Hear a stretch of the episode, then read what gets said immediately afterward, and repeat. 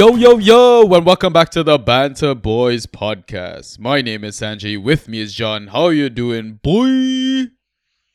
Oh, just uh, posted up here, ready to uh, have a little Banter Boys after dark at uh, 10 p.m. here in Oslo. So, Yeah, so you've uh, already broken out the uh, scotch for us? Yeah, this is actually uh, Irish whiskey. So, Ah, okay, fair, fair, fair.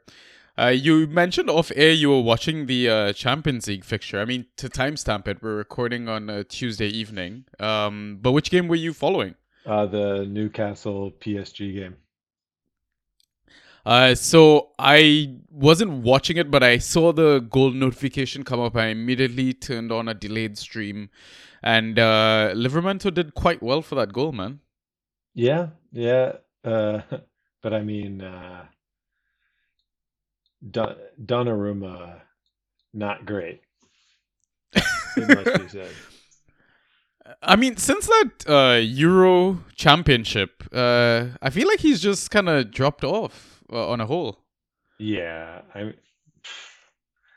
I don't know what to really uh, say about him as a part-time Italian national team fan. The the performance levels have been sort of uh, wavering, but never going to take the um, the Euros away from from him. So At least one thing's consistent um, about my co-host tonight. Ryan is a massive Italian fan as well, so okay, Uh, th- yeah, yeah, yeah. Uh, thank you for filling in, by the way, John. Um, I know you were a popular um, request amongst our listeners and fans uh, to make another reappearance. So I thought, you know what, you were the first person that came to mind, and uh, yeah, you were you eagerly responded, yeah, let's let's fucking do it.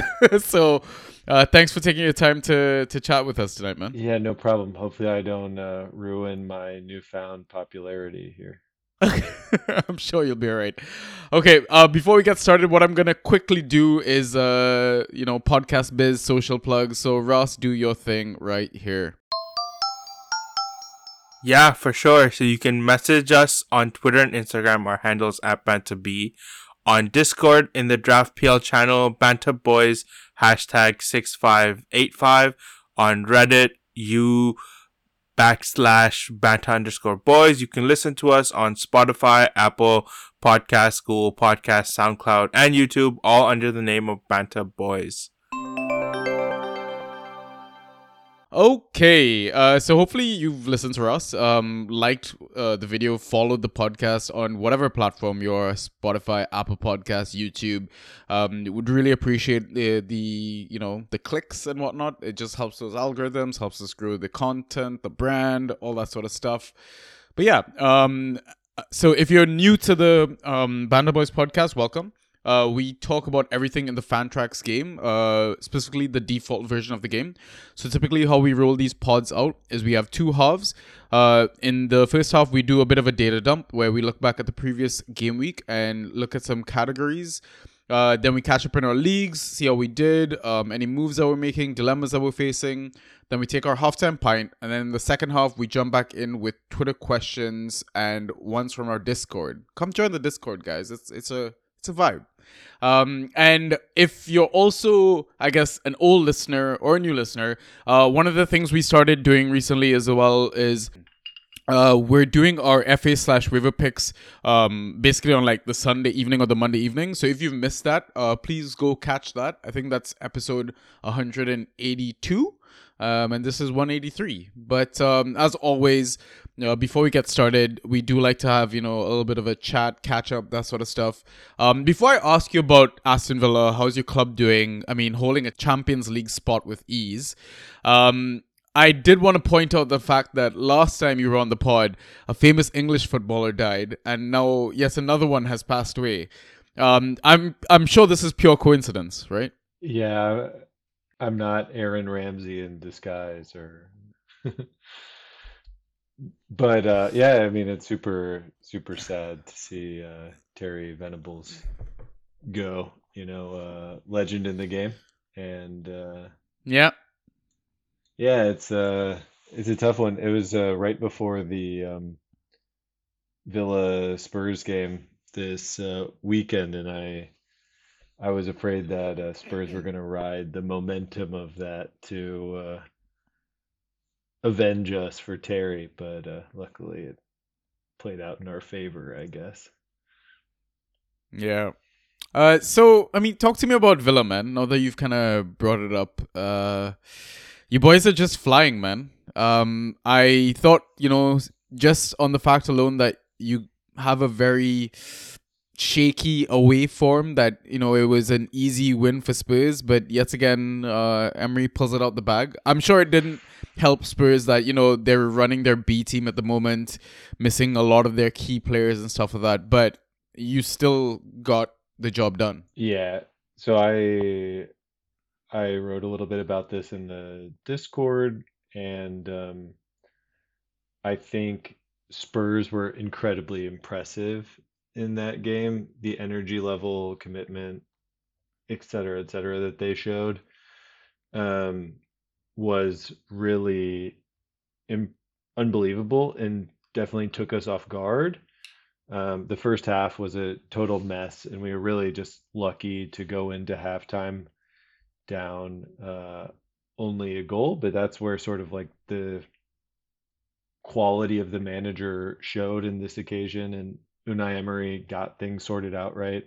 I really hate this away formation that he's been using with um, Diego Carlos in as like an extra center back and then Cash at right mid. It's like good for fantasy purposes for cash owners, but um, we don't have like enough people that can confidently possess the ball in these games. And bringing Tielemans on for the second half as well as Bailey really like sort of helped us relax in possession and sort of uh, get a bigger foothold in the game, which we needed at that point. And then uh, it was smooth sailing the team is really clinical, and um, that really matters at this upper end of the table when what's separating good teams from less good teams is really just how clinical they are and how good they are at making themselves better than the XG of it all, which is, uh, as a Chelsea fan, maybe something that you know a little bit about at the moment. But also, I just wanted to point out that I think the Chelsea game against Newcastle and the Villa game against Newcastle were like really, really similar. And that place is St. James Park is ridiculously hard to go to. Yeah. And I watched that game and it was I, I don't think it was so bad. So if that's a segue to you with your woes. I was hoping to avoid uh, Chelsea at all costs. I mean, even Prash in our Discord was like, "Can we not talk about Chelsea this pod?" Uh, to be honest, I, I didn't watch the game because it was a 3 p.m. kickoff, and uh, lucky being, you. Being the awesome rule in the UK that it is, you know, they choose not to televise those games. So uh, yeah, I I took it as a blessing for sure. Um, but I caught some highlights, you know, typical match of the day stuff, and Thiago Silva's age finally showed, I think, in that game a little bit. Uh, it also his error in the Villa game was really bad too. Yeah, and um, I guess I'm a. I mean, hindsight is like a funny thing, but uh, maybe Gusto was probably better um, equipped to deal with, you know, uh, the pace of Gordon.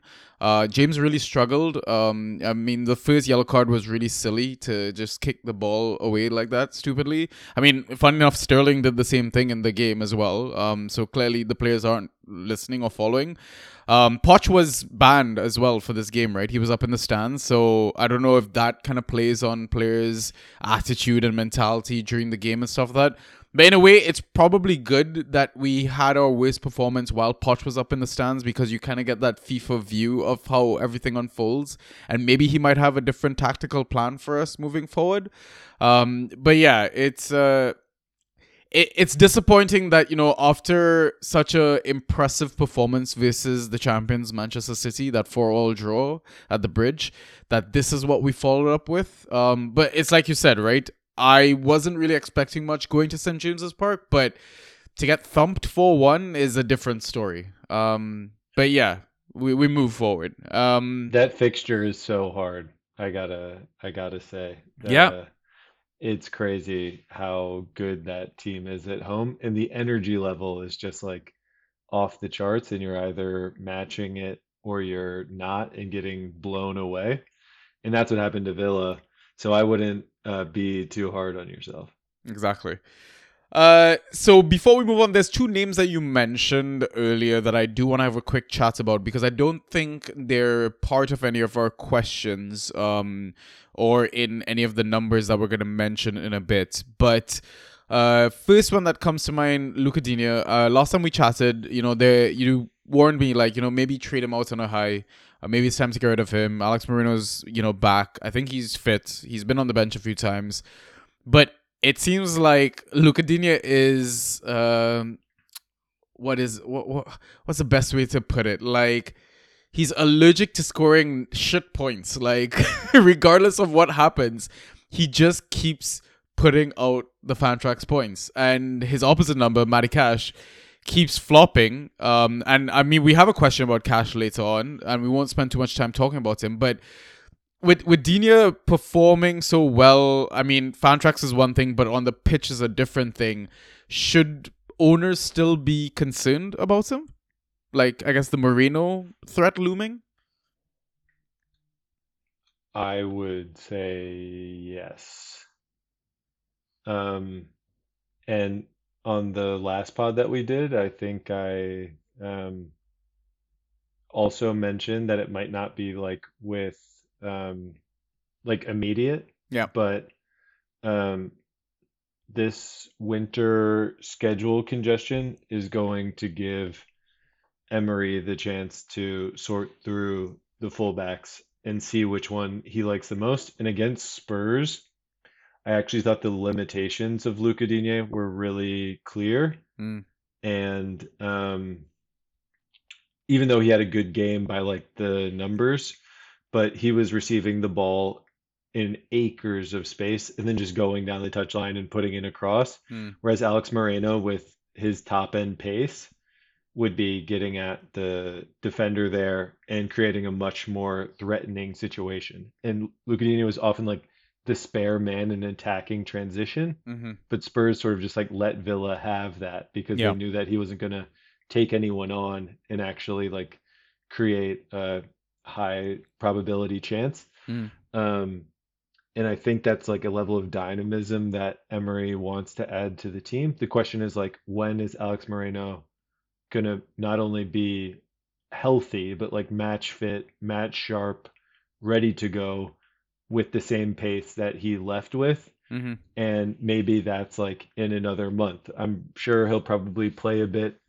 against Legia Warsaw on Thursday, and we'll get to see where he's at, along with Ramsey, Zaniolo, Duran, like Mm. all of these sort of rotation options for the winter. Yeah. And then we'll we'll get a better picture, I think. Cool. And last name before we jump into our first uh, segment that I want to quickly touch on, uh, Youri Tielemans. Uh, you know, there was a lot of hype about him leaving Leicester City. Um, he was a big player for them, even a big player in the Fantrax game. Uh, I spoke about him in my waiver article for the Draft Society as well this game week as a possible streamer. With Boubacar Kamara missing the fixture due to five yellow card accumulation, uh, I'm assuming Youri gets his chance to start yet another game. Um, I believe that was his second assist, the slide rule pass for Ollie's goal in game week 13. Um, what what are your expectations from him uh rest of season? Do you think uh again it, like you mentioned I guess with Moreno getting the opportunity to play given the fixture congestion maybe a bit of the same with Tielemans?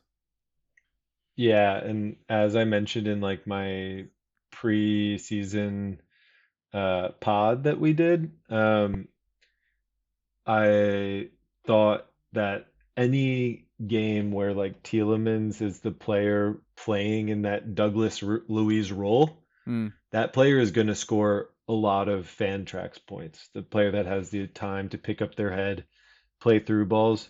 Now, Tielemans was actually playing more of like a Buendia role in this game, which was sort of interesting. Um, not something that we've seen from him before, Mm-hmm. but uh, pretty cool to watch as like a second striker. I think he played there off the bench like once and was not very good.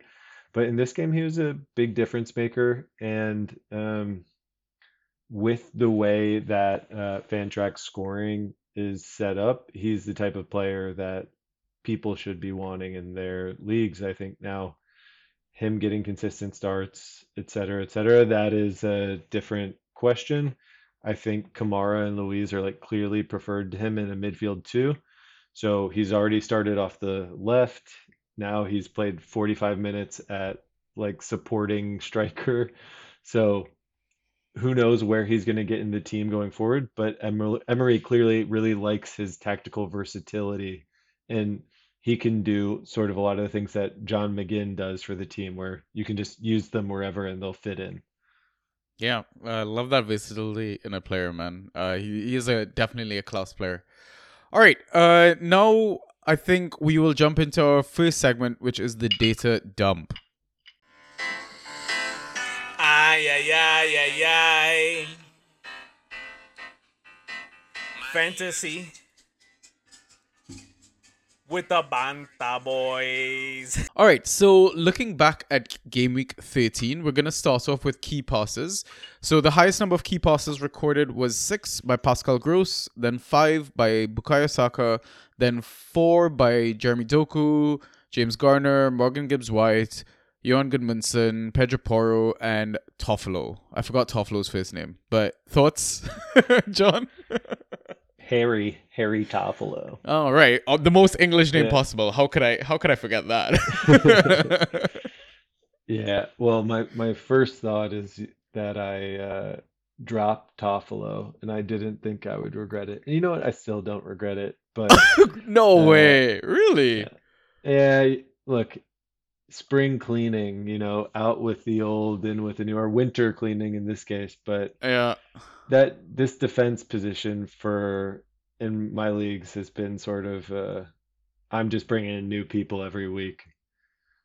Uh, but um, also uh, Pascal Gross is pretty interesting. I mean, Forest is a team that if they score first, the other team is going to create a lot of opportunities. But to see Gross at the top of the list with six key passes is really uh, impressive. Mm. He's sometimes around this list, but usually isn't going to be like the number one. Yeah. Um, and uh, that game was absolutely insane. So getting the key passes in and like the game state that he got them in was pretty impressive as well because uh, Brighton were down to 10 men for like the final 15 minutes of that one. Yeah, and I think uh, Pascal Gross got two assists as well. Oof. Yeah, so listen, he's he's always been like a player that racks up key passes for Brighton. Um regardless of the season, regardless of the manager, he's always been up and around like, you know, the top 2, top 3 players for Brighton. Um yeah. I think just a consistent performer, but you're right. Like it is strange to to see him up there by himself.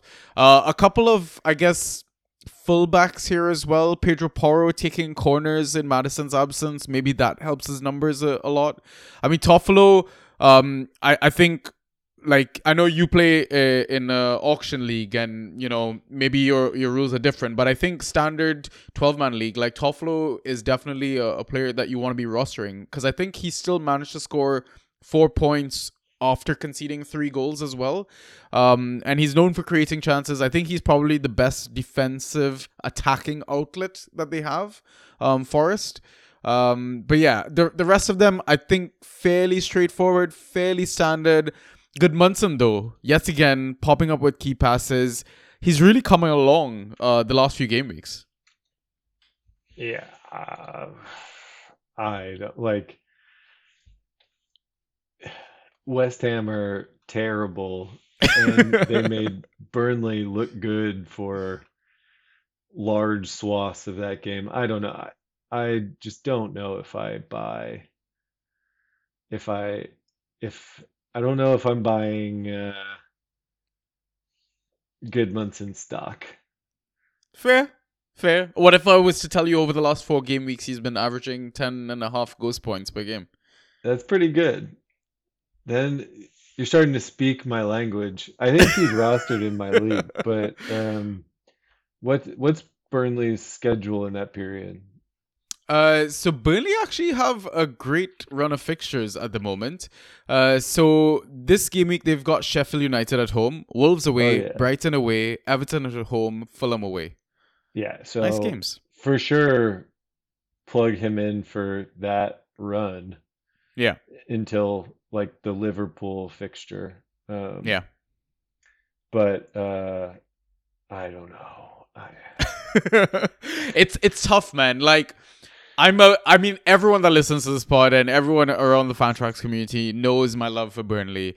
I still think they're a decent team. They play decent football, but they just lack I think some level of Premier League maturity to close out games to, you know, avoid, you know, losing game state, that sort of stuff. Like uh, I, from what I un- understood and heard and watching highlights and stuff like that, I think, like you said, they controlled majority of the game, like up to like maybe the 85th minute, and then last few minutes of the game, they just you know let it slip. And yeah, I mean, you keep doing that, the Premier League is gonna eat you up, spit you out, and yeah, it is n- not one for the light-hearted. So.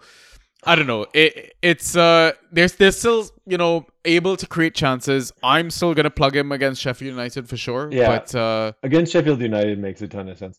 Hon- Yeah. Honestly, like I I hate to be so negative about the promoted teams, but like they're so bad.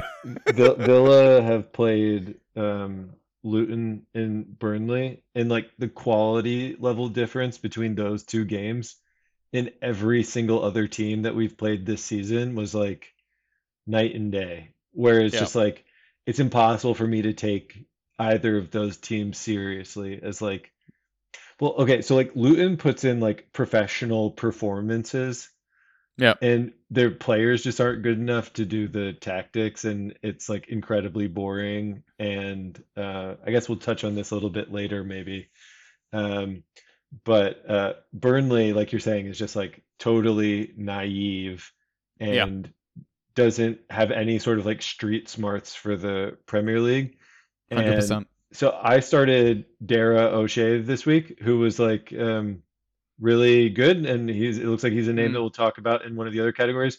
And what does he do Yeah. in like the 75th minute, but like score like a tap in type own goal where, you know, of course it's the type of thing where like you need to deal with the cross Yeah. or whatever, but it's just like Yeah. give me a break. Yeah. You know, it, it's so frustrating. Yeah, and it's one of those things where I think prior to them conceding that own goal or whatever, like when they the ball came in for a cross, they should have cleared it properly, and Yeah. they didn't clear it, and the ball just kind of stayed in their zone.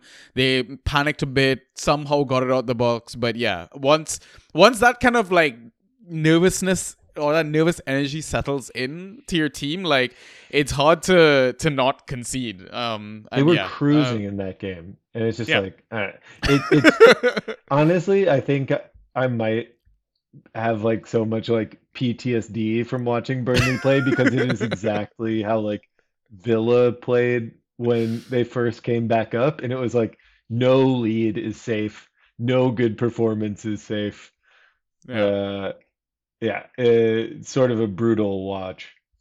So Exactly. sorry to the Burnley fans out there. I'm sure you're having a rough go of it already, but this I'm sure isn't making it any better. All right. Uh, next, we've got shots and how many were on target. So the highest number of shots recorded uh, in game week 13 was seven by Morgan Gibbs White. He had only one on target, and that must have been his penalty, which is kind of sad. Oh Um, my God. Then six shots attempted by Tavernier. He had five of them on target. Uh, go figure. Uh, and then five shots attempted by DCL with three on target. Haaland with two of five on target. And Michael Olise, back from injury, one of his five shots on target. Quick thoughts, John? Uh, yeah, so I mean, this is sort of like a tale of two good midfielders with Morgan Gibbs White and Tavernier um, being good midfielders in very different ways. Morgan Gibbs White being sort of, although his name is incredibly boring, being more of sort of like a force of nature on the field. So, uh, he was really impactful in that game against Brighton. Um, but also from like a Fantrax perspective, I feel like there's always something missing with him. Like he's Mm, the type of player where there's like 90% good and 10% bad. And a lot yeah. of the time people focus on the 10% bad. And you know, in the in the Discord channel, we've been talking a lot about him, I feel like in like trade options and stuff like that. And there's just this like community feel around him that's so divisive because I mean, he is maybe just the most divisive player. Whereas Yeah. in my mind, so I'm a Tavernier owner and Mm, am like uh, the chairman of the board when it comes to Tavernier stock because he is so consistent Yeah. and is so technically proficient mhm, and sort of gives you Pascal Gross vibes in the sense that mhm. it's like his crosses are on target, his shots are on target. He usually makes the right decision if he gets the ball in open space, and because of that, it's like he has a point floor that is really good and a ceiling that is like ridiculous if Bournemouth weren't terrible. yeah, yeah, spot on. And Honestly. Bournemouth's fixtures are insane as well. So Yeah, this is Yeah, like yeah. Tavernier town time. yeah. I mean, reminder of Bournemouth's fixtures: Villa at home, Crystal Palace away, United away, Luton at home, Forest away, Fulham at home, Spurs away. That's that's good. That's Those are all, all good points all potential. targets except maybe Spurs away. I mean, I would like to think that Villa at home isn't but uh, we're not that good away from home, so they could Yeah. get at us. I'm I'm quite worried about Bourne, that Bournemouth fixture. Actually, it's a it's a real trap game for Villa. Yeah. The thing is with the whole Gibbs White um like split opinion thing is I feel like managers were spoilt by his points output last couple of seasons and we're just like okay we're gonna get, more of the same and he was pretty much tipped as like a round 2 pick round 3 latest I would say if you were lucky to get him that late um and maybe they're just expecting that level of consistency but you can see like a, a day and night um sort of points output from him, right? Um, flat track bully, shit against big teams, and maybe that's why they're like, okay, we drafted him so high, we need you know something better. But at this point, I think you just plug him and play him. Forget about what's coming because he takes penalties, he takes set pieces, like. He can easily prove you wrong on a day. And sure, yes, he's had some shit scores, but there's a lot worse out there. so I wouldn't be complaining. I'd just sit down, relax, and worry about other spots in your roster. In my league, he's better than uh, he's better this season than he was last season on a points per game basis. There you go. So it, it, it could just be also league dependent as well, right? Just have some fun with your league scoring next time, and you won't have to worry about it at all. I don't think it's too much too much crazier than default. I think he's been good. Like it's just I people he does annoying stuff. Like take yeah, seven shots or whatever and put one of them on target and the one of them that's on target is a penalty. And so you watch the games and you're like, what the hell, man? But he like he's so good. It comes through in the scoring. So what you're saying is he's really good at penalties. All right, next one is Acker crosses into the box. Um, so highest number was four by Olise, three by yet again Morgan Gibbs White. Yeah, Morgan Gibbs White cooked this week, but let's touch on Olise, man. Uh, Eze now off for a few weeks. Um, Elise is the one to kind of step up. Um, I mean, Back in he's action, got baby. a he's got a damn good delivery on him as well. Yeah, he's saucy. I remember watching him for Reading in the championship, and he was like, all the Villa fans wanted to sign him, but he chose Yeah. to stay in London, and he's a heck of a player. I mean, wand of a left foot, as they Oh, say. that But, finish though. Um, yeah, these next four game weeks without Eze, he should have like an insane level of responsibility. Who are they playing? West Ham away, Bournemouth at home, but then they are hosting Liverpool and then away to the Etihad. Oh my God. Well, those first two weeks are are going to be really good fixtures. Yeah. Um, Palace, I think, have been one of the disappointments of the season. And I know they have injury issues and stuff like that, but they've really just played uninspiring football. Um, I guess the idea was that with Eze and Olise back, they'll have like threats on each side that will, Mm. but uh, they can never seem to be healthy at the same time. And now Eze is going to miss the whole festive fixture list probably, and um, it's still a little disappointing. But um, Olise, there's two great fixtures in there, two less great, but he'll have all of the creative duties. So you should play him no matter what, but maybe just expect uh, a little bit more out of those first two. Yeah, Boy is just, you know, they're getting the job done, you know, get a result here, maybe lose a few, compliment the other teams. Like, no one's going to hate on Boy. They're going to stay up. Like, but I guess in terms of ambition, like, having gotten to semifinal just last season, was it? Um, in one of the cup competitions? Yeah. yeah, it, it's like you you'd kind of want to see them kick on from there, but yeah, uh, I guess they're just happy, you know, existing in the Prem, Football so- wise, it just feels like Wolves, Palace, and Fulham are sort of like in the league to make up the numbers this season. yeah, and uh, it's really hard for me to be passionate about them in any way. Like that Wolves Fulham Monday night game was crazy Terrible. entertaining, crazy entertaining, and I somehow found myself being like, this does not matter. It was like watching like a was so strange bad. like foreign league game where like like a game in Latvia or something that you just tune into where it's like, okay, this is just vibes. really, yeah. It's it was literally background noise for me last night, and there were three penalties. Yeah. Like it just kept going, and you thought there was maybe going to be a fourth penalty at one point, Oh but my god. yeah, it was it was just ridiculous, man. Um okay, let's move on to the final one, which is the extra categories. Uh so highest number of tackles, one was five by Norgaard.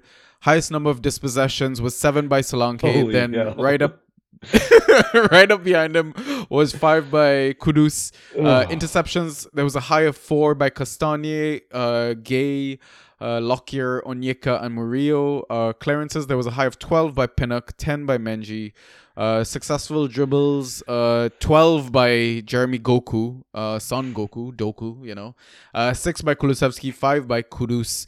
Uh, aerials, there was a high of 8 by Senesi, uh, 7 by McBurnie, who only played 45 minutes. Uh, and O'Shea also got 7 aerials. And then finally, block shots, uh, 4 by Matip, and then 3 by Dunk while he was on the pitch, and 3 by Lindelof as well.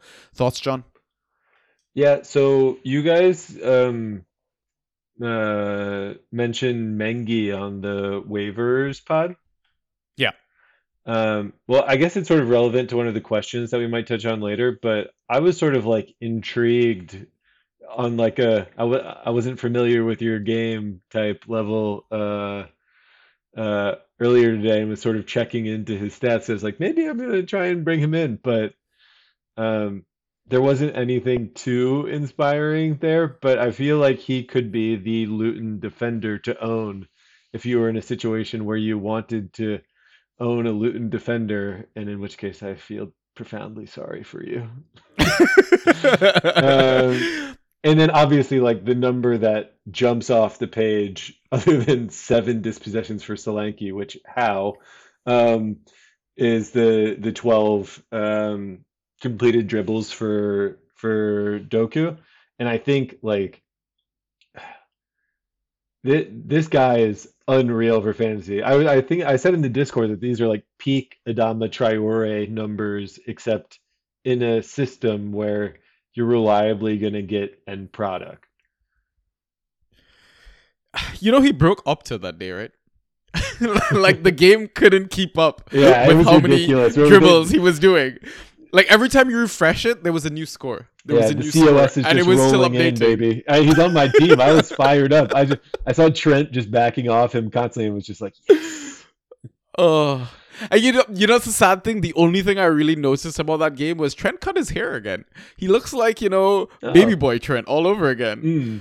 He scored a he ba- a banger of a goal. I want to say Yeah. it was a good finish. Um, is Trent back? I don't know.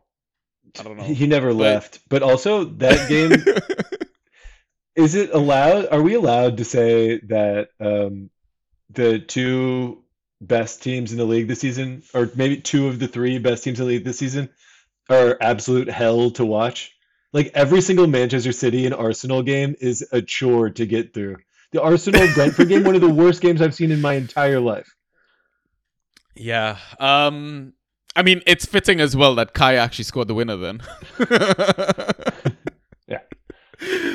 And but Like, the, it's- the it's- City it's Liverpool weird, game like, was not much uh, better. Like I get that it's like a tactical chess match and stuff, but there were no. Yeah. It was like there were not a lot of chances from open play. I was pretty bored. Yeah, it's uh, like I mean the the City Liverpool one I, I wouldn't knock too much because I mean Liverpool was also the team that I think I tipped to win the title if Mm. not City like uh, by default. But uh, Arsenal, I, and I, I don't know if I said it on this pod, but I've definitely talked to people off air about it. Is that their defense? They they look fucking strong in defense. Like they could Yeah. probably keep keep clean sheets for days. But their attack, something is missing. Something is off. You know, people keep talking about the Xhaka link missing and all that. But even like last few game weeks, I I've either seen it in the numbers or heard it on other podcasts. But like Saka's not even shooting anymore. No. Yeah, his like over like the f- last five game weeks or something, his XG is 0.6 or something. Yeah, it's it's weird. I don't know. It's it's weird, man. Yeah, it, I, it's just tough for me to get through, honestly. I, I like, I'm an Odegaard owner, and uh, I like watched the game, like basically being the meme of like the guy pointing with a stick saying "do something." Where it's you remember last season where they were playing such fluid football and like everyone was getting involved in every move, and now I'm just like looking at the TV watching them like statically pass the ball around thinking what what has happened to the game I love. And then Declan Rice just runs 90 meters in the span of uh, three seconds and saves every situation. And they, yeah, they're amazing in defense. I think they'll probably win the league, honestly, in terms of just like their Yeah. defense. They just have to score one goal Yeah. in a game to win. Yeah, unless Ramsey lives in that, because my God, that was a scary watch yeah, Uh, it was brutal. at various points during I felt game. bad for him, dude. I have to say. I thought like the first mistake I thought was funny, and then it was just like, oh, this is a person with shattered confidence. This is not Yeah. entertaining. This is just sad. Yeah, yeah. All right, uh, let's move on uh, to the next segment, which is league updates.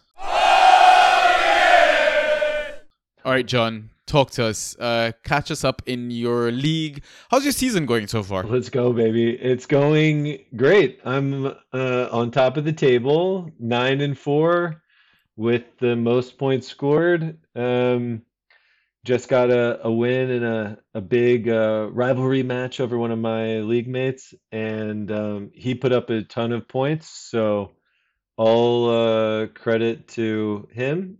But uh, and he had Bellegarde in that last game, who uh, look, looked like he was going to go off, but thankfully got subbed off at 60 minutes for Kalajdzic. Um, there's a another huge matchup this week. I'm playing the other guy who's tied at the top of the standings with nine and four, so could go to outright uh, first place um, this week. So pretty pretty good. nice, man. Um, so what was good about your roster this week? Regrets? Any concerns moving forward? And what moves did you make?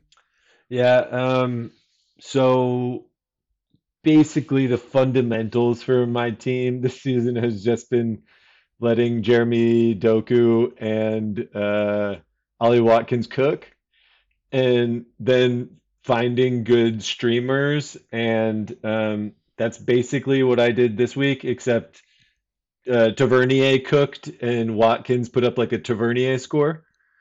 Um, Yeah, yeah, I came up against Tav this week, but uh, Or it's your update. Tavernier. Let, let's let's let's focus on on yours. Um, I streamed in Lo Celso from waivers uh, prematurely, which uh, paid off. um, streamed in Foderingham, which uh, prompted me in our like league chat to say that next season we're gonna deduct something like three to five points for uh, errors that directly lead to goals, especially with goalkeepers, because you shouldn't be able to put up 12 points. Uh, well, in my league, it was 12 points with um, uh, basically giving the ball to the other team and letting them score. Um, and that was about it. I I had terrible defender streamers, but my mid and uh, forwards just carried the load. Nice. Yeah, um I have no idea what Foderingham was doing outside Oh, that dude, far. that that that was a clown show. yeah, I mean it, it's it's like you said, man. Um, the promoted teams are like I've never I can't remember the last time it was this bad. Honestly, Yeah, I so I I was listening to the Double Pivot podcast today, and they were talking about the um, relegation battle, and there's like Mm. there's their database has it that no team has ever been as bad as Sheffield United. jeez, wow. Yeah, it's it's uh it's quite sad, man. It's quite sad. All right. Um, any any other updates you want to give? Anything else you want to touch on? Uh, I mean, you made some moves, which yeah, uh, do you I want me to do you want me to touch on. just uh just uh babble so that you don't have to talk about uh what happened up here that I'm looking at right now? up here? What are you talking about? The the cup performance, the league performance, the IGL Oh. performance, I mean, well, the trifecta. we. it was it was worse last week because I had four losses last oh week. yeah, God. I've not, Four I've lo- not that's really hard bound- to do. I've yeah. Listen, I'm uh, breaking all the wrong records at the moment. Um, by by the way, I I saw that you uh left Ben Mee on your bench versus Arsenal. Yeah. Uh, do you not think that he has like pinnacle levels where you just always got to play him? Yeah, but I still have like Arsenal of last season drilled into my brain where it's like feels like a bad start. And I was Yeah. starting like I started Bogle against uh Bournemouth and uh Dara O'Shea against West Ham. I was like, these are good picks, but I, I think I over I overthought it. So he's coming Yeah. in next week against Luton, don't worry. Nice, nice, nice. Um, and in terms of your FA grabs or waiver moves, uh, who did you end up getting? Yeah, so I transferred out Foderingham to go set and forget David Raya. I think he's actually a really good goalkeeper. Um, and beyond like the clean sheets, he should get a lot of saves because he is a good goalkeeper. So hopefully getting sort of like Alisson-esque production out of him, maybe with a few less shots attempted. Um, picked up Ajer for the game against uh, Luton.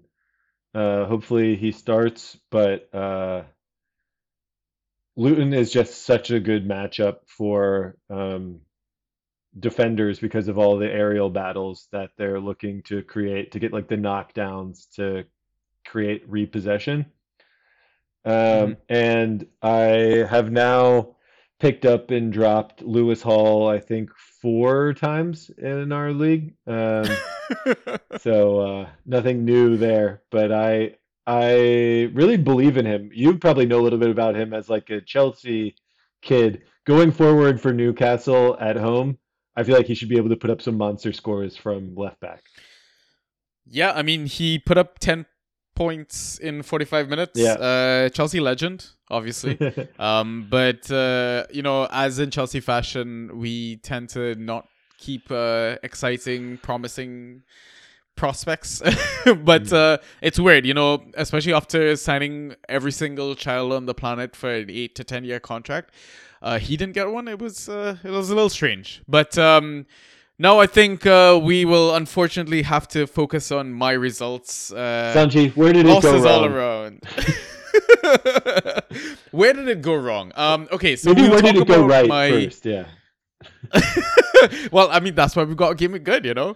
um, so in DPL Com League, um, yes, I had a loss in the cup in the league, but we usually just focus on the league because I feel like cups are you can't really plan for. I don't really plan for. If I win, I win. If I lose, I lose. Um, but I came up against our league commish, I think, uh, lost 113 to 44. Got fucking smashed, to be honest. Smoke. Um, it didn't help that he had uh Marcus uh Tavernier. Um, I'm just pulling it up. Yeah, he had Tavernier. Uh, he had Lo Celso. He had Poro. So those were like the majority of his points. Um, but uh, I guess if I had to take some positivity out of my game week, uh, Tarkowski putting up positive digits, even though he conceded three. Um, I mean Douglas Luiz Douglas Luiz keeps cooking. Hwang on penalties. That's a good sign, I guess, moving forward. Um, my grabs like Gudmundsson, although I benched him, he absolutely cooked. Got just under 16 points, all ghost points, and Livramento as well got a decent, uh, tidy haul of six and a half. Uh, so I mean, moving forward, eh, like I know what to do, and it's weird, like. I remember pre game week starting and on the pod I was like, yeah, I'm just gonna play both Gudmundsson and Brownhill and either one of them is gonna cook and I obviously benched the one that, you know, smashed it. Um but I mean like my regrets I guess would be, you know, taking punts and not trusting my team and trusting my own advice. Uh like, you know, punting on the likes of Danny Ings. I saw, oh my god, Ings versus a promoted team? Surely drops 0.5 points. Um, and he only got that 0.5 on stat correction. So he really dropped a big fat zero, right? Um, and I was at some like meets event, uh, meeting like fellow content creators and stuff like that. So like the Arsenal Brentford lineup, I just automatically assumed in my head Mathias Jensen was starting because he never ever not Yeah. starts. Um, and I don't know if like I didn't notice the flag or whatever, but I remember watching the Arsenal Brentford game live, and the team sheets come up, and I was just like looking at the Brentford team. I was like, where the fuck is Mathias Jensen? And you know, like obviously in Fantrax it does like that lock one minute before kickoffs, and that's usually when they show team sheets for any match.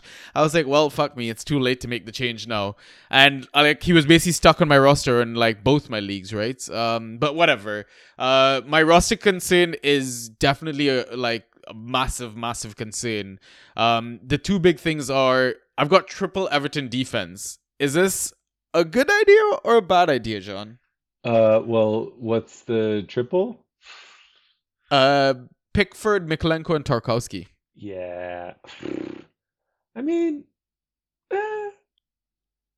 Mykolenko and Tarkowski is a good idea. I don't totally love Pickford as a goalkeeper, but it's it's a goalkeeper.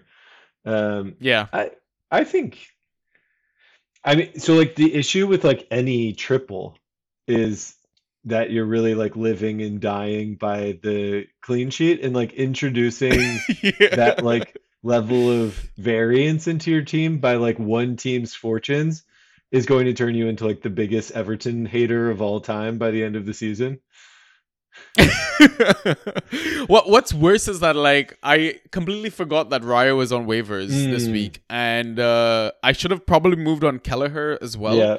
Um, but I mean, Kelleher might even turn out to be worse because Alisson single-handedly keeps Liverpool in games. Yeah, I mean, I Um, don't. I Kelleher's fine, but like, obviously, getting like a above average long term keeper is going to be better than getting in like an injury sub. Yeah. Yeah.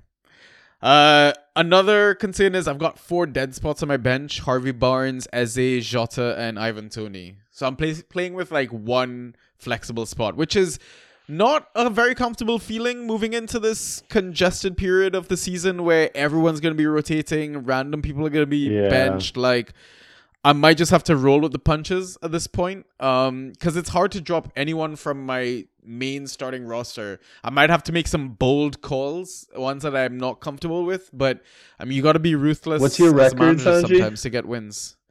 Oh God, it just gets worse with this conversation. Oh no, I'm sorry. it's fine. It's fine.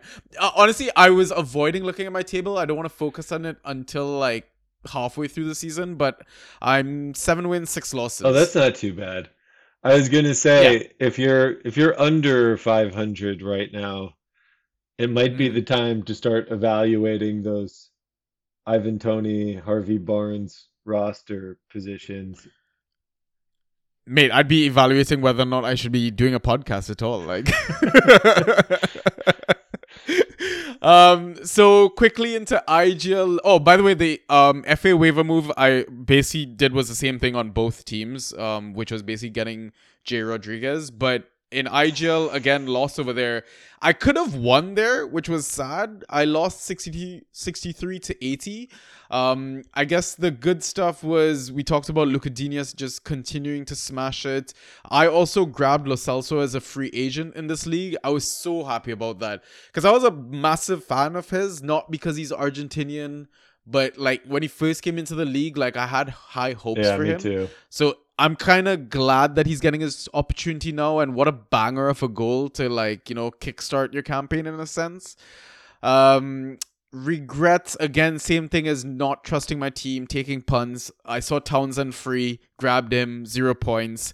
Uh, left Jensen frozen on my team, which forced me to bench Douglas Luiz uh, and Gudmundsson. So yeah, I could have easily won this game week. So there's no real roster concerns. Like my team is healthy. I'm in a great spot in this league. I think I was just slacking off this game week a little bit. Um, I was kind of just busy in the moment. I should have been a bit more focused.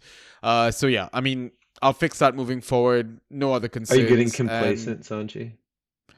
A little bit you know i'm getting to the point where i'm like uh you know it's just fantasy football because like the thing is like i just recently moved and there's like a lot going on in my personal life and stuff like that and like when that shit stresses you out i'm like do i really need fantasy football to be stressing me out no Amen. plus this is just more entertaining content Yeah, for everyone yeah. else right so Yeah, this is how you get led down the rabbit hole of transferring in Jay Rodriguez in multiple leagues.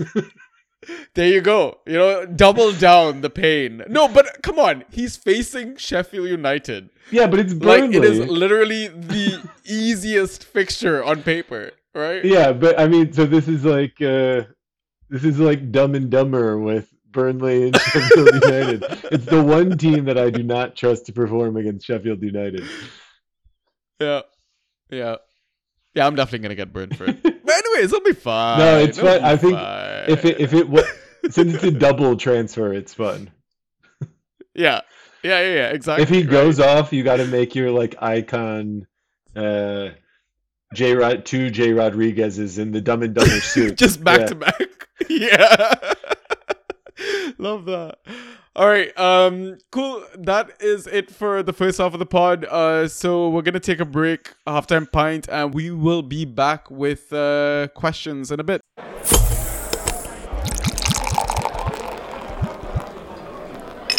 And we are back. Uh so quick check in to the Champions League scores. Um all English teams are winning. That's good. Coefficient, baby. That fifth place Aston Villa, we have our name on it. There you go. Yeah, yo, man, that's gonna be so good. Like, you you know you're going to definitely have to jump over the pond and uh, come watch some Champions League games. The right? very the very small pond between Norway and England. yeah, The North the North I mean Sea. swim if you have to, right? um, yeah. Uh, I mean, we're in the Conference League right now, and if I look, I love my baby, but if I didn't have this baby, I would be going with the boys to Bosnia in a couple weeks, and uh, that would be electric. yeah. Yeah, I can only imagine, man. Um, I mean, listen, it's just a matter of time until uh, you take him to some Villa Mm. games and stuff like that, right? So, When my wife was pregnant, we were at the Brighton uh, game, the last game of last season, so uh, he's already been. love it. He- he- Maybe you know he just didn't have a very good view of the game. That's all. But he heard yeah, everything. it was it know, was vibes. Love it. All right, so we've got some questions from Twitter or X or whatever the fuck you want to call it, and we've got it from our Discord. Guys, come join our Discord. It's a fun place to be. Um, but I guess I don't know. Since you're the guest, do I ask you the questions or do you want to take turns? Well, this first one, uh, I'll I'll ask you. Um, but I gotta say this is, this is my favorite part of the episode. I like Questions after dark. existential. Last time I was a little drunker, so hopefully uh, this will be equally as fun for the listeners. So Draft Espresso asks, um, and as a preface, I thought this was a good question. Yep. After the draft, you're in a cycle between so one, sorting out your roster with help of waiver wire or trades, and two, game time decision making. For me, at least, these are two very different mindsets. Do you have any tips for staying objective slash consistent across the two? Oh, this is like perfect timing because I mean, we touched on me kind of bitching about how I, you know, usually dish out very good advice, but then I do the complete opposite in the game week, like as the game week kicks off. So I think, you know, what's a, it might sound silly, but what's a nice strategy? I think start of the game week, like even the Sunday evening or Monday, once the game week has ended, like grab a sticky note, write down, you know, what you think you should do or whatever, or like screen grab, you know, set your lineup for the next game week, screen grab it, and just set it aside. And Wow. sure, you know, the madness might kick off, people might be bench and stuff, but revisit that and see, like, you know, okay, maybe what I'm saying makes sense. And don't get caught up in the hype of, you know, oh, X player is free. Oh, Y player is free. They're starting. That's starting. And you start, you know, creating all these imaginary hypotheticals and, you know, you start dreaming a bit too big. And just keep it simple. Don't overthink it. Keep it simple and just enjoy the rewards of, uh, you know, all that hard work that you you spent uh, you know preparing for your season by you know having a very good team that you drafted all along and stuff like that i mean you might not be in that situation where you uh drafted well but uh i think for me personally i think i might need to start doing that is just trust trust yourself yeah Well said, Sanji. thank you I, feel so- From, I feel uh, like I've reflected so much on this pod now. From uh, yeah, get it all out, man. um, from my perspective, I think like the sorting out your roster element leads to the game time decision making element, and there's sort of like a virtuous cycle where like mm. today I was like trying to put together an offer for Phil Foden, yeah. and there was just like nothing I could feasibly offer for him that didn't Yeah. make me like look like a dick. Um, hey, I say look like a dick. Be that dick, yo. uh, which means that I'm in a good place where I have high value assets and Yeah. streamers. yeah. And like ideally you want your roster to constantly be consolidating mid-tier assets Yeah. into high value assets Yeah. And then replacing the mid-tier as- assets with streamers until you can get sort of like the most 10 plus points per game players that you can have. And so Yeah. like I'll drop people that are good, that have value that I could have traded out maybe just so I can stream players in. Which is uh you know sort of like the uh uh making making my life a little bit harder. But for example, like last weekend, it was just like I'm dropping Boly. Yeah. Like let let laugh and let live. Like Niakate and Mario are being preferred. Uh, Felipe is God knows where, but theoretically still exists. Scott McKenna Yeah. is sometimes starting. Like I don't need to deal with this, and the players that can stream in, we can get this value back somewhere else. And so Yeah. Um, I think believing in yourself there is important, but also you know knowing when to walk away. Yeah. That's the hardest thing in any sort of like gambling odds type situation is like when you f- see the downturn, if you act early, that's always better than acting too late. Yeah. Wise words, man. We should do like a lifestyle pod. That's what we should do. Yeah, yeah. We're actually going to start a cult, guys. So uh, thanks for listening. But uh, see you next week, same time, same place. of course. Um. Okay. This. Or do you want to read the next question? Yeah. Uh. So it's from Kalendo at Kalindo one two three four. Uh, so thanks for the Tavernier advice last week. Helped me big time. Uh, and what he wants to know is Udogie, Livramento, Toffolo, Ake, or Ben Mee until game week 19. I mean, instead of picking one from all of the five, why don't we rank them? Yeah, great, great call. And I think it's interesting that you called him uh, K Lindo there because I would have gone with Clindo. well, you got both versions now. uh, so K Lindo or Clindo. Um, what's what's the ranking here? For me, it's Ben Mee one. Um, Udogie two. Toffolo three. Livramento four. Ake five. Mm, I haven't been keeping up with Ake, but City's schedule is like hellacious. I mean, city and he's rot- and he's rotatable. But he's like I- of them, he is the best, right? That's my, Yeah, that was my yeah. impression. Yeah, But he, I mean, he he's getting like these random attacking returns every now and then, so that's Yeah. also probably inflating his points a little bit. Right? yeah. Which is okay. So if I'm allowed to do my Harry Toffolo spiel, he had two of the worst assists of all time against Aston Villa, and Yeah. it's what it, that alone is making him look like a good option to people. Where he's not bad, but he is a replacement level stream defender. fair, fair. I mean, I I, I probably would have uh left Toffolo like put Toffolo a bit higher. Um, so I mean, gut right now, gut call. I'd say Ben Mee first, then Livramento, then Toffolo, then Udogie, then Ake. Um, yeah, U- Udogie is just so interesting because, like, on paper, bad, on Yeah. performance, good. Yeah. And at some point, I feel like he has to turn it around, at some point, right?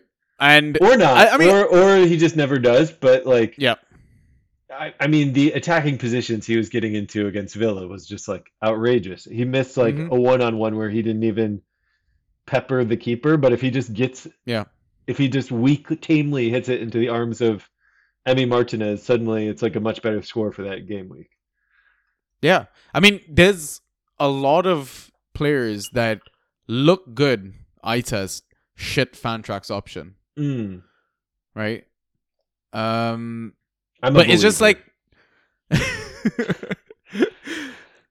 it's just that like with Spurs being in such chaos, like I'm not expecting clean sheets any anytime soon, and I feel like he's a better attacking player with Spurs at you know their full fledged evolved version or whatever with everyone fit everyone purring like so that's why Yeah, I he's mean- low for me Spurs fixtures until game week 19 are also terrible. yeah So I Yeah. like with the until game week 19 caveat, I'm not totally sure what's happening in game week 19. Maybe it's like a half season league. Um, but yeah, I you're right. Udogie should be lower on the ranking.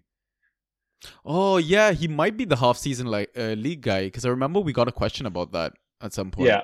Yeah, so so then fair. Udogie would have to be lower. I, I mean like Ben Mee is so clear number 1 out of this group though that um Even though he has a blank in eighteen. Oh, does he have a blank in 18? Yeah, City and uh, Brentford blank in eighteen. So would he have played City that week? Yeah, that's a good question. Eh? So is that a net positive score? So- So I, I guess we gotta so let's put now Udogie, Ake, and Ben Mee at the bottom of the barrel. Now the debate is Livramento versus Toffolo. oh my god. No, I'm Ben Mee with a blank is better than them two. Sorry. Uh, yeah, that's but, true. that's um, true. Yeah, I don't- Dude, is, See, the thing is- is Livramento good? Oh, he's fantastic. Is he nailed? That's the question. No. I I mean, I love the confidence with which you said he's fantastic, but is he? Yeah, he's so good. I think he's great. I mean, this is also a lot of heavy Chelsea bias because he was yeah, because he was like kids, so good for the under 21s for Chelsea. Yeah. Ah, Dude, I mean, like in his in that 90 against Chelsea, I thought he was pretty good. He bagged 8 points. In before that, in 90 minutes against Arsenal and Bournemouth, he put up 3.2 points in my league. And Mm. then before that that season he had put up like 1.3 points or something. I I don't I don't know if I see it for fantasy. I mean, nailed options. You've got Ben Mee, Toffolo, and Udogie, and I Lewis think Hall in that in order, 45 minutes put up yeah, uh put up ten point. 90% of Livramento's points for the entire season. yeah. yeah, I know. but but yeah, again, it, it's like if you need a nail starter, you're looking at Ben Mee, Toffolo, and Udogie. If you want like if you have the flexibility, then you're looking at Livramento Ake. And I think exactly in those orders. But I think we're we're kind of agreed, like if you can somehow survive that blank, then Ben Mee is probably your best option. yeah. Yeah. Cool. All right. So our next question. Uh, do you want to take that one?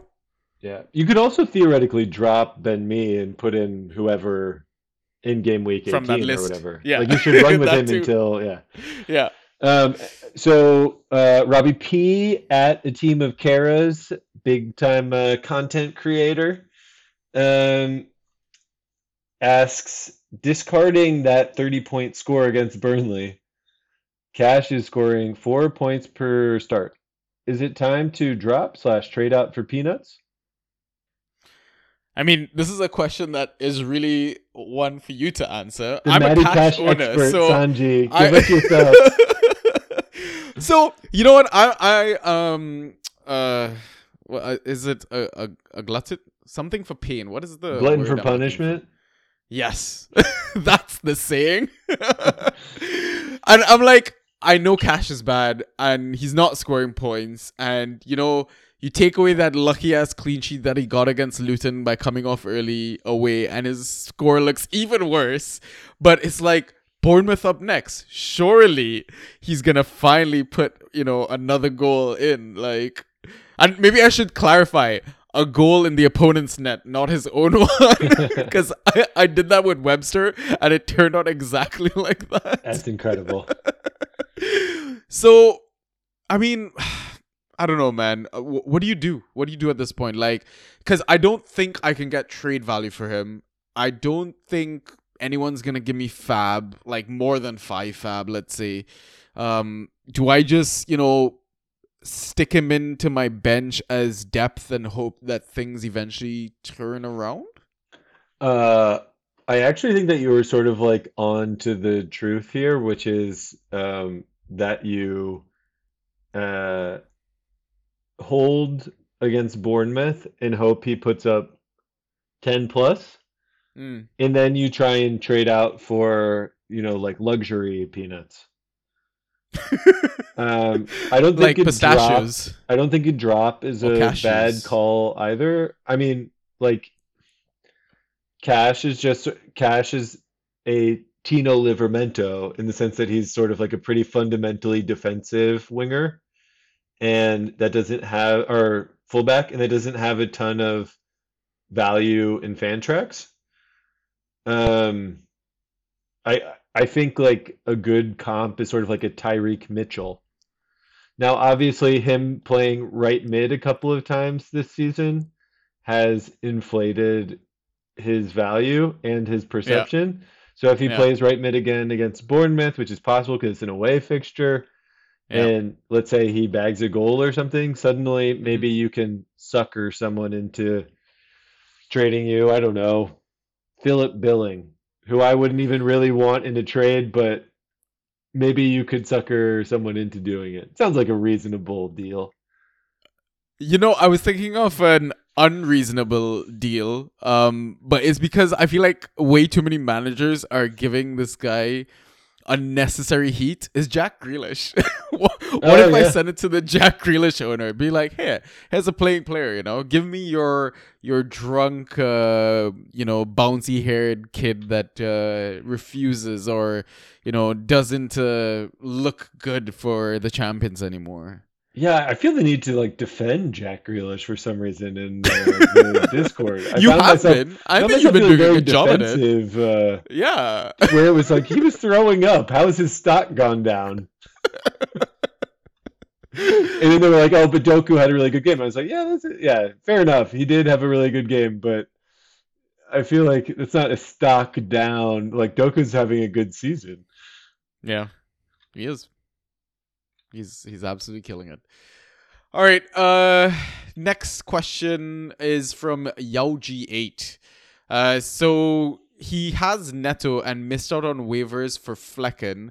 So he's asking which of the following goalkeepers should he hold for the Christmas break. Uh, so he sent us a screenshot of uh, some of the options in his pool. Uh, we're looking at Sam Johnstone, Foderingham, Turner, Pickford, Kaminski, Trafford, Ramsdale, Vlachodimos, Verbruggen, Strakosha, and it just keeps getting fucking worse. So I'm not gonna list the last name. Um, what are your thoughts? I one name jumps out to me immediately, and I know he's not gonna be a popular option, but I've been saying on the last few pods he's just ticking along quietly with points. Yeah. Uh, I I like that he went for the in this house we say Merry Christmas, not Happy Holidays. Or festive period to make it football appropriate. It's a Oh, Christmas yeah. break. No, it's not the festive period. um, uh, the name that sticks out to me on waivers is uh, Vlachodimos. Yeah, I like that. Um, that's really the only one that's uh, calling to me, I have to say. Is Kaminski a terrible idea? Because he. Yeah, dude, come on, man.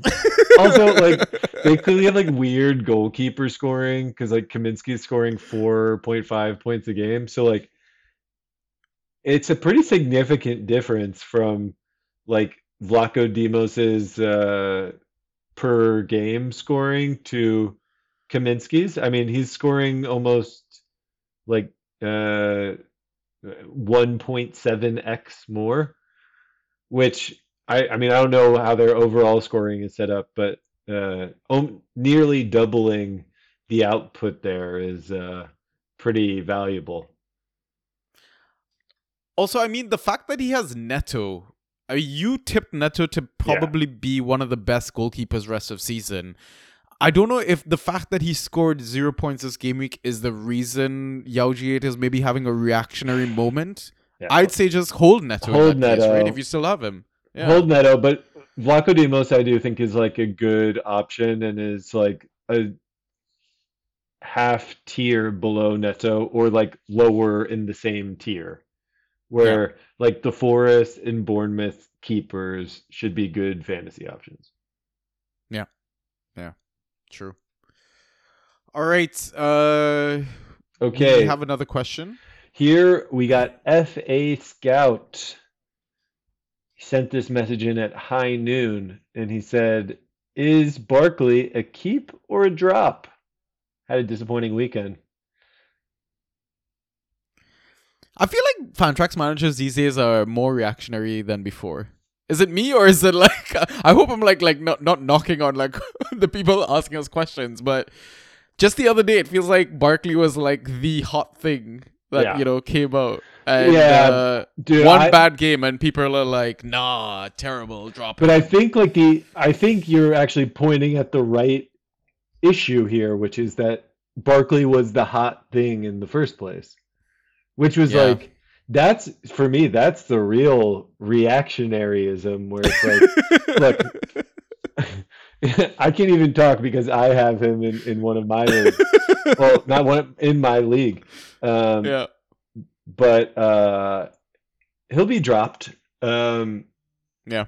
and uh, this question actually promote uh, provoked some soul searching in me because I was like, is there a Luton asset that is truly worth using a roster spot on?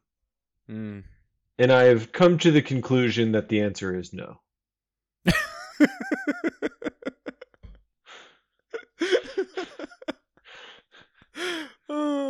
And I would I would like to hear your your thoughts on this, Sanji. Is is there any Luton player that you think is worth using a roster spot on? And this doesn't mean if they have a good run of fixtures. This means like you're holding on to them for the year unless they get injured or you trade them. Alfie Doughty and Carlton Morris, maybe. Um, But are they are like are you happy if you're rolling out Alfie Doughty every week? uh, it could be worse. I've got worse players that I'm rolling out every week. Seriously? So yeah. Do you? yeah, I do. Okay, si- since October 7th, Doughty has played, he's started every match, and he's in my league put up scores of 8.8, fine, 10.7, good, 1.3 against Villa, 7.9 against Liverpool, 6.9 against Manchester United, 7.6 against Crystal Palace. Like, that is the definition of replacement level, and you're Yeah. using it on a midfielder that is never going to have good fixtures because he plays for Luton. Very good point. I mean, like maybe eventually Luton plays Sheffield United and Burnley back to back or something, but like Yeah. fundamentally, like Palace at home is a target fixture for any team, and Luton won that game, and he still only put up 7.6 points. Damn, that is some hard truth right there. And I, I no, I mean, listen, I Don't totally get me started you. on Carlton Like, Morris. Have you seen his points? Yeah, it gets the worse. same match. It's like that's outrageous. He's Yeah, I, and he's 85% rostered. it's insane. It's insane. And then you like try and talk yourself into like the hot new thing where it's like, ooh, Chiedozie Ogbene, you know, ooh, uh, Teden Mengi, ooh, Jacob Brown actually is, has crazy XG plus XGA. it's like, what are we doing here? yeah, it's uh, it's pretty sad. I mean, obviously, if you if you look at like the season as a whole, like the names that we've mentioned are the ones that will obviously be at the top because they've had such a banging start to the season. But you look at the last few game weeks, yeah, there there are they're pretty fucking dire options, man. Pretty pretty bad. You know who was sort of appealing to me before they got hurt was um, Reece Burke because he was Yeah. putting up a lot of ghost points. That was like the one person that sort of stood out to me when I watched them, as well as Yeah. um, Kabore. Yeah. So I think like Yeah. if I was going to own any Luton assets long term, those would be the two, but they're both hurt. So um, Yeah, and the thing is, is like, I feel like the only safe play is when they're at home as well. yeah. Yeah, I so I I they're in my league, which is 16 team. Uh, seven players are owned, and uh, like a bunch of them are going to get immediately dropped. So like Marvelous Nakamba is owned right now for some reason. I have no idea why. it's like I need to like just just give me a second. Let me just DM this manager real quick. Like, what the hell are you doing with your life? yeah, I'm, honestly, I was like, I uh, I just got concerned. oh, that's great. Um, I mean, FA Scout, you could probably drop him. Yeah, I That, drop that I think is the drop. conclusion. If you have Yeah. to ask, drop. Yeah. All right. Uh, last question is from one of the fan favorites, uh, one of the big voices in our Discord, our Man City Inside Tracks rep, 32 Chickens, Ben. So this is another Villa related question. Uh, Diaby and Bailey, is this turning into a timeshare? If you held both, asking for a friend, of course, is it time to cut losses, i.e., sell Diaby, or just knuckle down or give thanks for these wonderful choices going into the crowded rotational December? Yeah, so I mean, uh, great question. 32 chickens and also very uh, Villa appropriate, which I'm uh, thankful for. Um, so Diaby plus Bailey, is this turning into a timeshare? Uh, I think the definitive answer is no, but have Diaby's performances been slightly disappointing recently? Yes. Um, and he looks a bit tired and looks like he's coming to terms with like the long-term physicality of the league, which is normal growing pains, I think. Um, and actually, just sort of like to bolster the Diaby Bailey timeshare point, like Youri Tielemans actually came on and played the Diaby position, and Bailey Mm. played the Matty Cash position. Now, obviously, this is like specifically for this game. Uh, Bailey did come on in the Diaby position in the previous game, but um, Diaby is still the no doubt starter. He just needs to put start putting in more consistent performances. And anyone who's been like a European football observer over the last few years knows that Diaby does have consistent performances in his locker. Um, it's just a matter of the team uh, unlocking that. And uh, I think the Tottenham fixture in particular was like way too chaotic for him and way too fast paced. Those are the games that he's sort of struggled in this year from my own personal perspective are the teams that like are really intense in their pressure.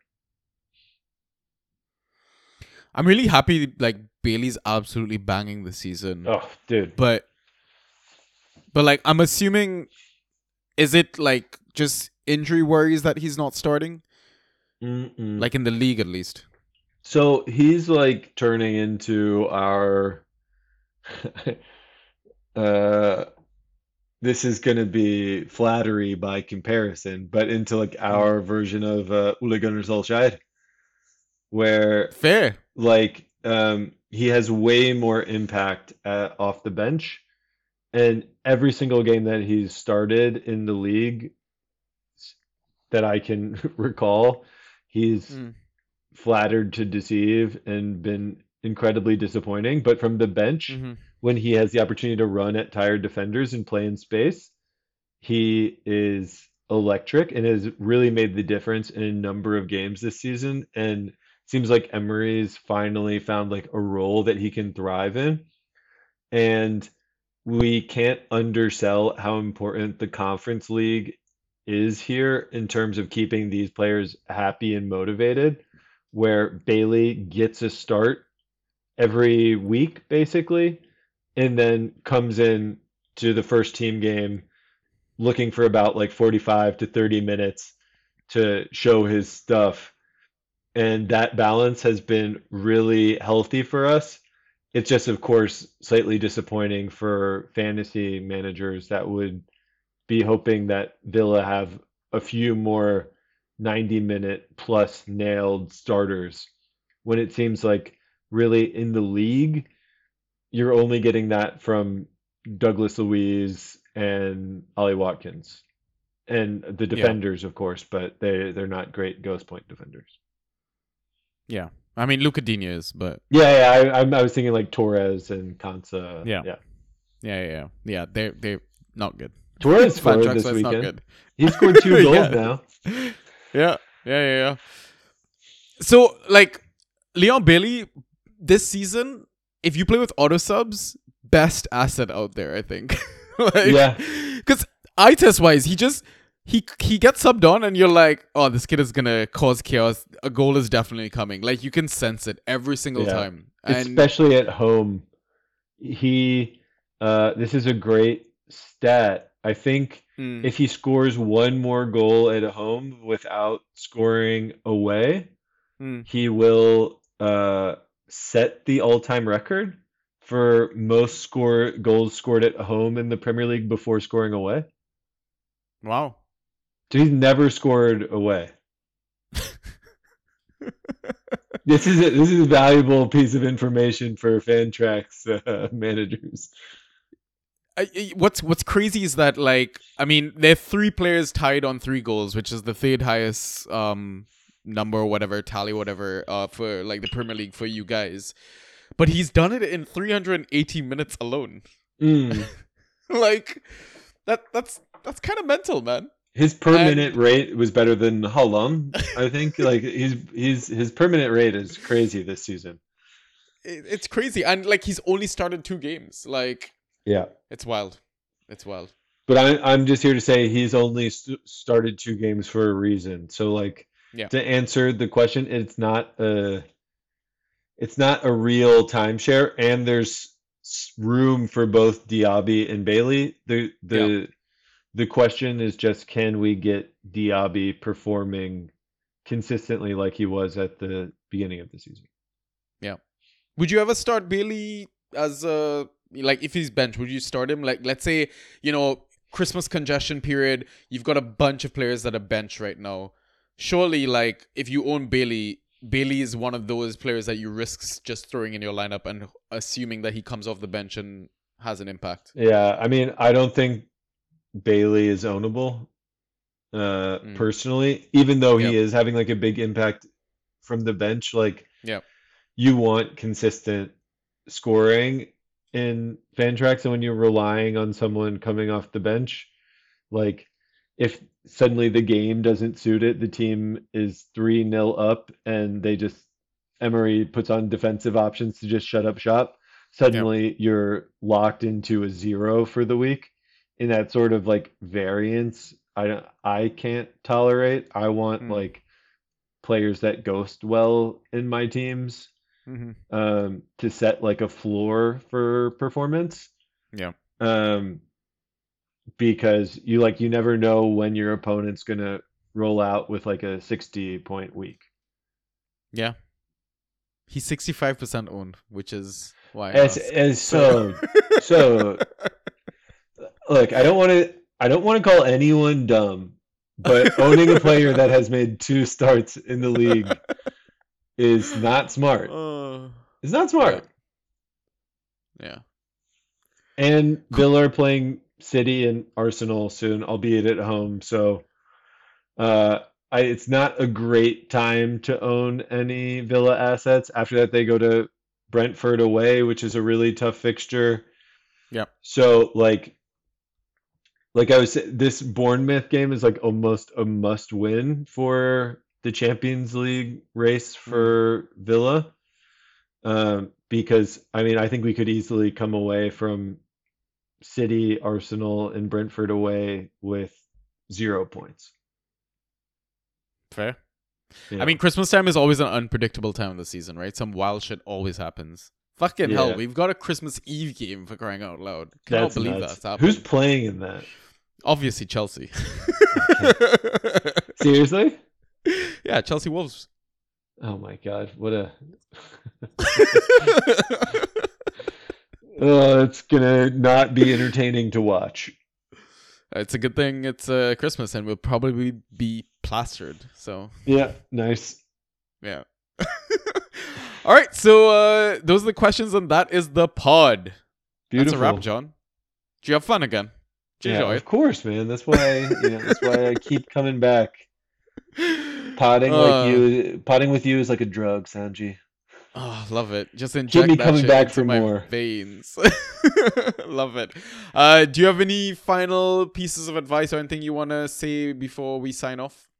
No, just you know, I feel like across the board, it's getting a little dark. People are getting a little down, and just to remember to keep having fun. You know, you do this in the first place to have fun, and Yep. it's a game that we all like playing. So obviously, it's a little better when you're winning, but just try and keep uh, a smile on your face and uh, try and do things that help you enjoy this game that we're playing. And, you know, like if it's changing how you watch the games for the worse or something like that, maybe evaluate that. I don't know. But uh, try try and try and uh, consume the content in a way that makes you happy, and uh, it'll help you get through these long and hard weeks. I know I'm grinding it out in the office right now before Christmas, so Yeah.